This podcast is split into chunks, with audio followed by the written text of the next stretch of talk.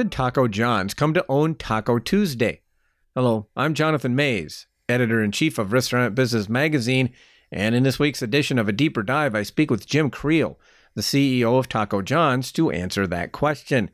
The Cheyenne, Wyoming based chain operates just under 400 locations, mostly in the upper Midwest and Western states. Creel talks about how the chain is handling the coronavirus and what he thinks about the future of the drive through. He also discusses the Paycheck Protection Program and how his company and its franchisees used the loan program and whether it helped them. And Creel talks about the origins of Taco Tuesday and the company's defense of the trademark, which at one point put the company up against none other than basketball great LeBron James. Please have a listen. Okay, I am here with Jim Creel. Jim, welcome to the podcast. Thank you. So, um, so how things are? Uh, tell me how things are at uh, Taco John's right now. Um, you know, as as we uh, as we talk here in in July. You know, things are uh, are going well for us right now. Um, we started the year off very strong. Uh, we had positive transactions and positive sales uh, for the first two and a half months. it took a little little bit of a downturn in March and April May and June have uh, come back and uh, we're positive sales again. So we feel very lucky. Mm-hmm. And uh, have you seen? Um, so uh, are you are you basically back? Uh, are you positive now? I mean, is that where you're at at this point? Yeah, we we are back positive for the year again. Okay. Uh, so that's that's a good good place to be right now. Did that surprise you? it did. I, I wasn't sure it would come back this quickly. Uh, but we, you know, we offered some value propositions for our customers, and uh, they responded very well. And uh, we've continued to uh, to work with uh, our marketing department to to keep a good message out to the consumer. Mm-hmm. And where you, I mean, you're getting a lot of your sales through the drive-through, aren't you? Yes. Um, yeah. Until just a few weeks ago, it was all 100% drive-through. So um, in in May, we were up uh, about 9%, and that was all drive through sales. So, uh, pretty impressive that uh, the, the stores were able to adapt that mm-hmm. quickly. Did you, um, uh, now, now you, do you have all, how many of your dining rooms are open right now? Um, today we have about 165 that are open. Uh, we had more open, and uh, as some states have uh, gone backwards, uh, a few of the franchisees have chosen to go ahead and close their dining rooms again uh, until things straighten back out. Now, um, uh, have you g- given some like thought just to sort of like keeping all of your dining rooms closed until you know things look a lot clearer? Because I mean, I know, um, and I've talked to you before, and I've talked to a lot of other operators. You know, what they've seen is, you know, it's in many respects they almost don't even need the dining area open and uh, and that it's been um, you know and and and that operations are just sort of easier and more profitable. Have you ever given some thought to just sort of keeping the dining rooms closed for a while? Um, you know, we've considered that, and uh, I think a lot of franchisees are going to do that. We won't mandate that they be opened up for a while. Um, we'll wait and see uh, how things go through the fall. Uh, but there will be a lot of uh, a lot of our stores that stay with drive-through only for the foreseeable future. Mm-hmm. Um, and uh, yeah, I mean, is it is it uh, a lot more? Uh, the the thing that I get concerned about is that you go through all this uh, work to try to open the the dining area, op- uh, open up the dining room uh, again, only to have to reclose it. Um, I mean, I know that reclosing is sort of a big problem for casual dining. Is it the same problem for for QSR or not? Um, I don't think as much. Um, the the dining rooms that have been open um, see very little activity.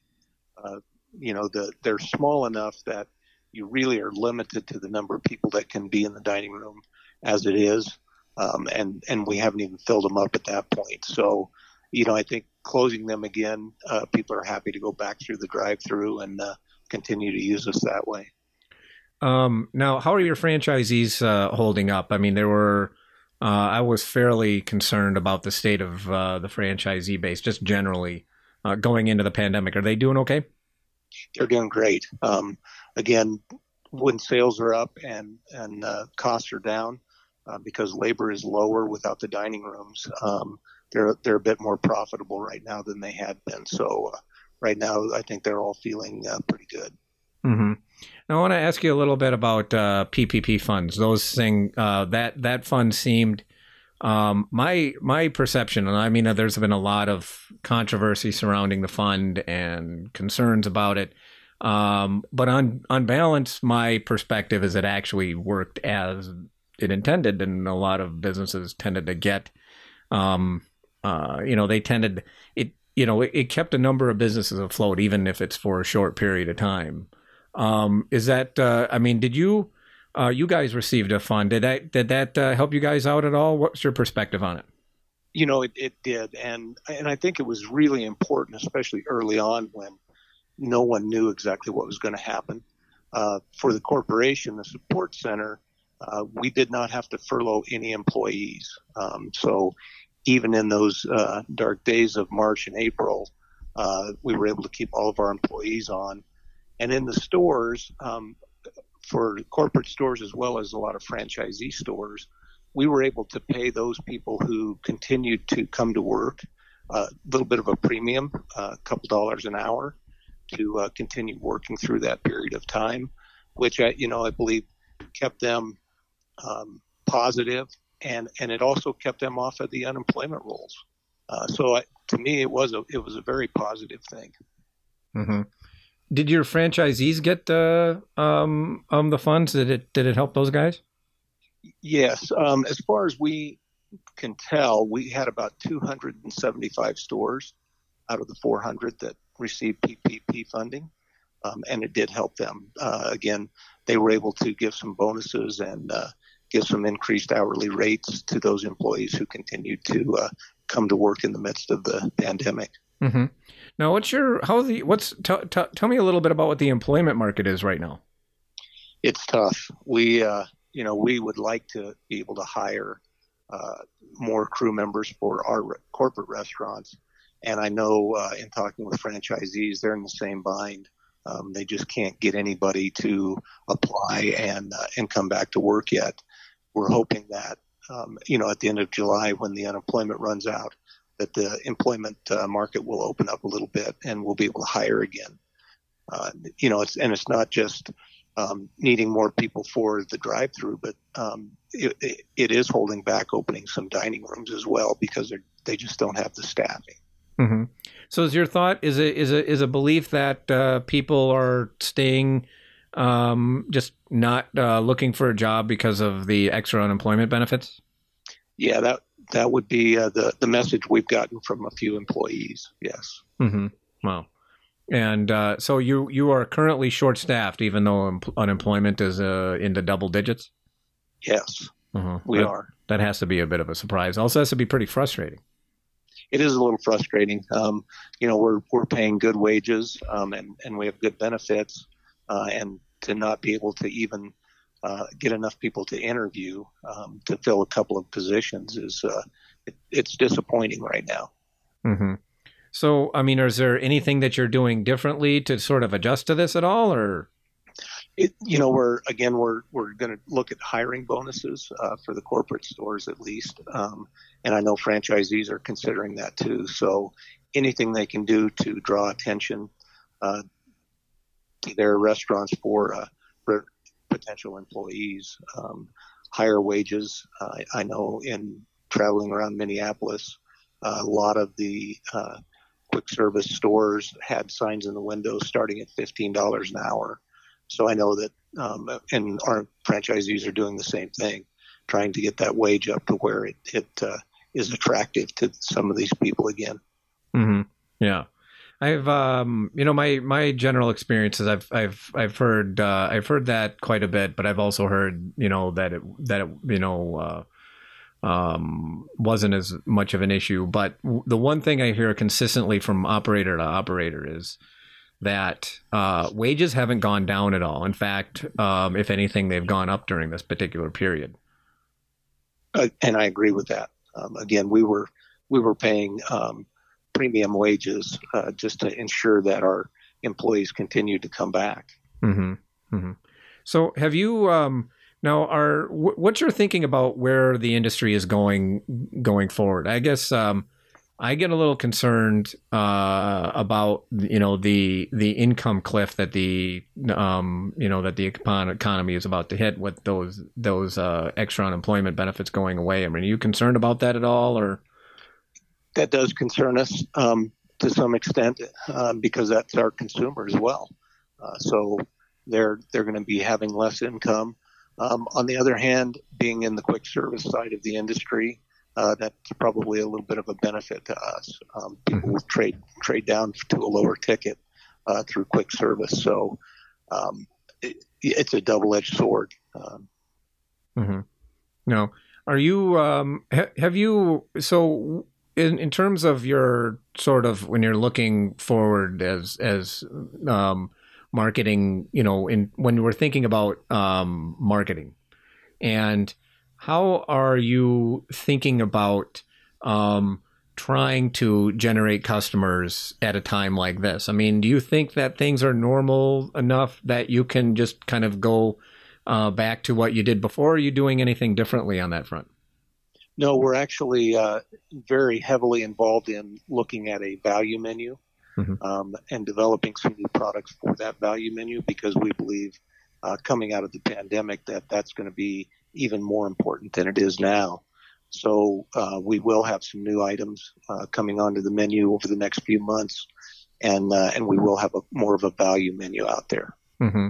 So I mean, are you how are you thinking in, in terms of that value menu? Is it going to you're going to be using the new pro um, uh, establishing new value oriented products?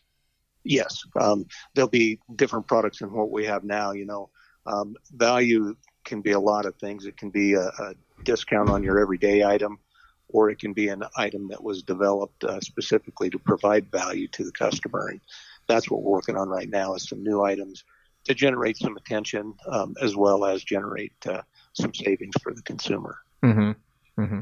All right.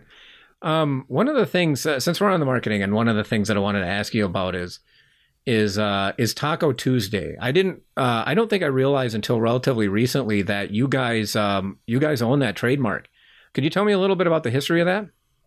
Uh, you bet. Um, you know, Taco Tuesday has been around um, for a long time, uh, probably back in the '70s, uh, and and people love alliterations. So Taco mm. Tuesday seemed to stick. Uh, the way it started for us, we had a franchisee who actually um, it was Taco Tuesday with TWO um, and advertised that locally. Um, eventually, it started making its way around the chain, and uh, and then we developed Taco Tuesday um, as a chain-wide promotion. And in 1989, um, trademarked Taco Tuesday. Uh, it's been an important component of our brand for a long time, uh, and so we we've used that um, throughout the years and, uh, and have been very successful with it. Mm-hmm. That's uh, been a pretty good promotion for you. I mean, the last time I went to Taco John's was on a Tuesday, and the line was nuts. Yes, people uh, people know Taco Tuesday and Taco John's. Mm-hmm. Mm-hmm.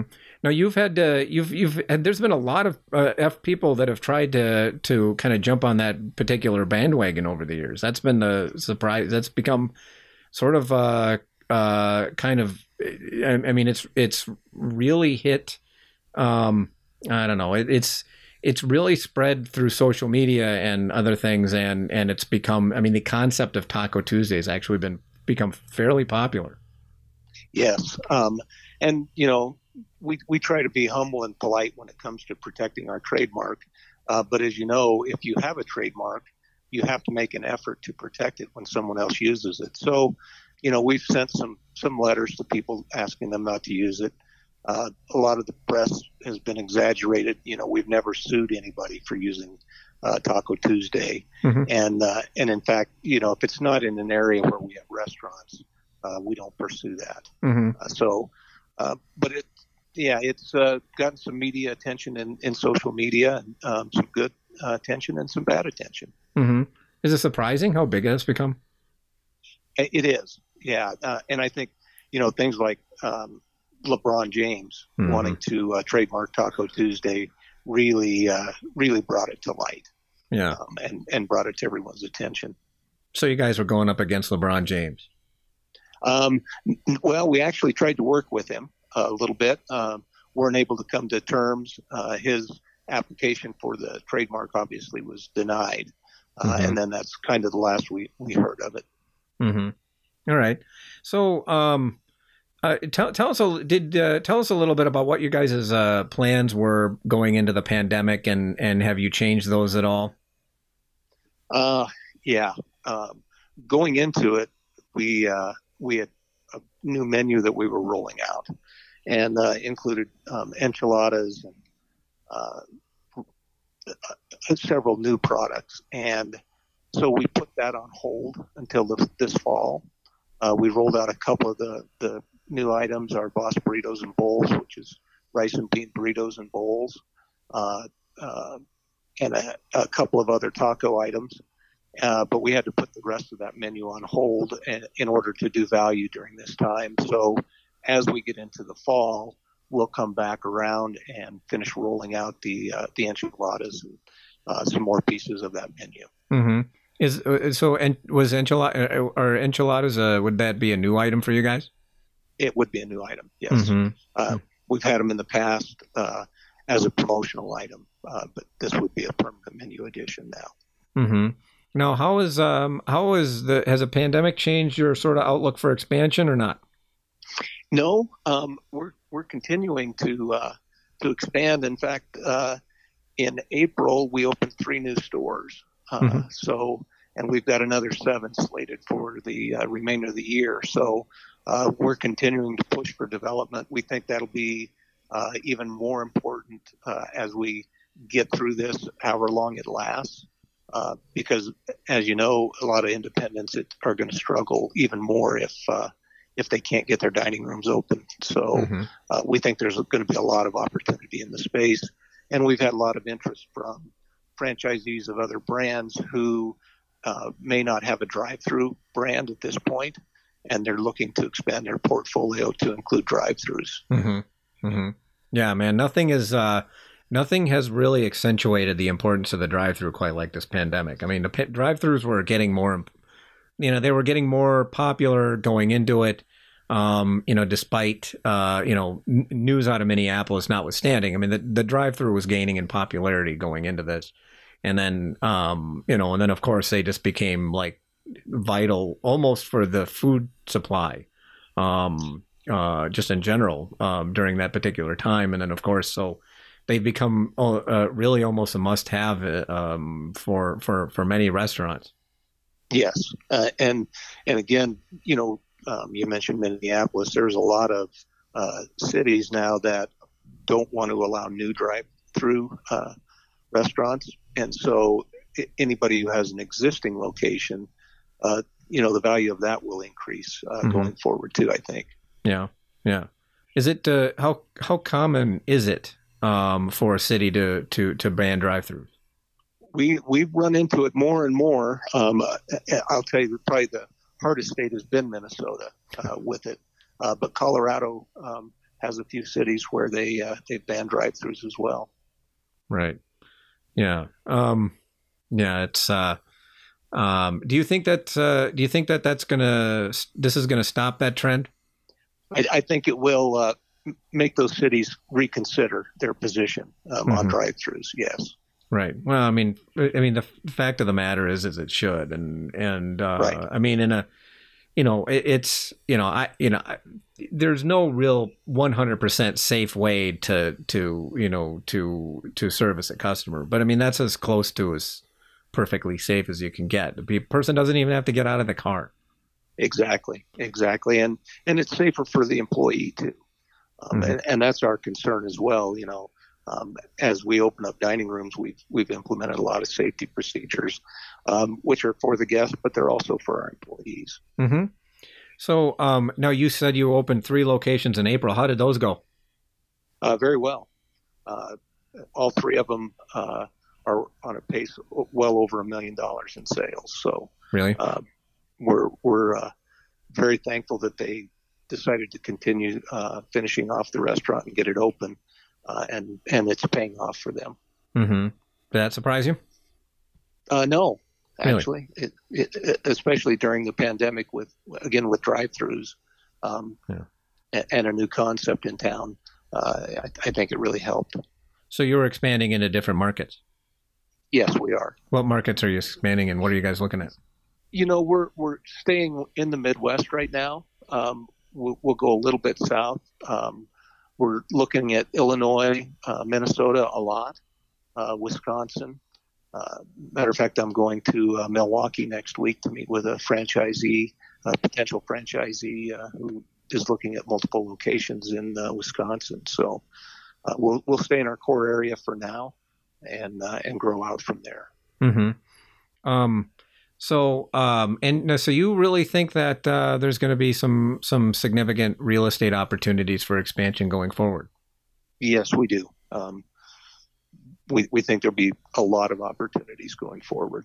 Mm-hmm. So, how does a brand like Taco Bell take advantage of that? I mean, what what's uh, um, I mean, do you have to look at your sites differently, or I mean, do you have to to sort of change anything at all, or do you think it's going to be that prevalent that you won't necessarily need to do anything? You know, we, we have just implemented some new software for site selection, um, as well as uh, working with a uh, national broker. Uh, so between those two things, um, I think we'll be able to find those locations uh, fairly fairly easily. Mm-hmm. Do you think it's going to bring rents down? Um, I, I, believe it will eventually. Um, you know, and not just for restaurants, but I think for office buildings as well. Any commercial real estate um, as more people are working from home, uh, you know, commercial real estate is going to have less value. Mm-hmm.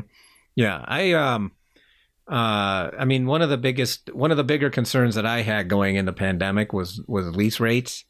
So I felt that going into it, that you had a lot of uh, companies that were getting a little bit too aggressive on uh, bidding up leases, and I don't think anything has quite changed that dynamic as much as a pandemic. Again, I mean of, of, of all the there's this long list of things that the pandemic has changed in the restaurant industry, and to me, I think lease rates is definitely you know definitely it, it, if something good comes out of the pandemic, that should be one of them. I, I agree with you. I, I, think it will be, um, and you know now that uh, the the beef crisis um, is over, we're seeing those prices come back down. Uh, and so the, the only thing left now for the operator, uh, big thing is really going to be uh, lease rates. Mm-hmm. So your, your commodities are okay?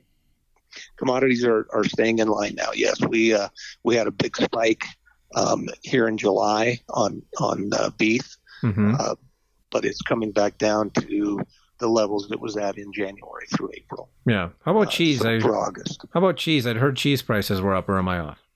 Um, you know, we we uh, buy on the the cheese market well in advance, so we were covered through the end of the year. Um, so our our prices have stayed consistent. Mm-hmm. Right. All right. So so we didn't have quite the commodity problem. I think that we were worried about a couple of months ago. Right. Yeah. Right. Yeah. yeah. It did, didn't affect us as much as everybody was afraid it would. Yeah. Yeah. So all right. Super. Um, uh, Jim, this was fantastic. I really appreciate you joining us this week on the podcast. This was wonderful. You bet. Thank you for having me. I appreciate it. This week's edition of A Deeper Dive was edited by Kimberly Kazmarek. Artwork by Nico Hines and Sarah Stewart. You can find this and other episodes of the podcast on our website at www.restaurantbusinessonline.com backslash article backslash deeper dash dive. You can also subscribe on Apple Podcasts and Spotify or find them wherever you get your podcasts. I'm Jonathan Maze, the editor in chief of Restaurant Business Magazine, your host and podcast producer. Thank you for listening.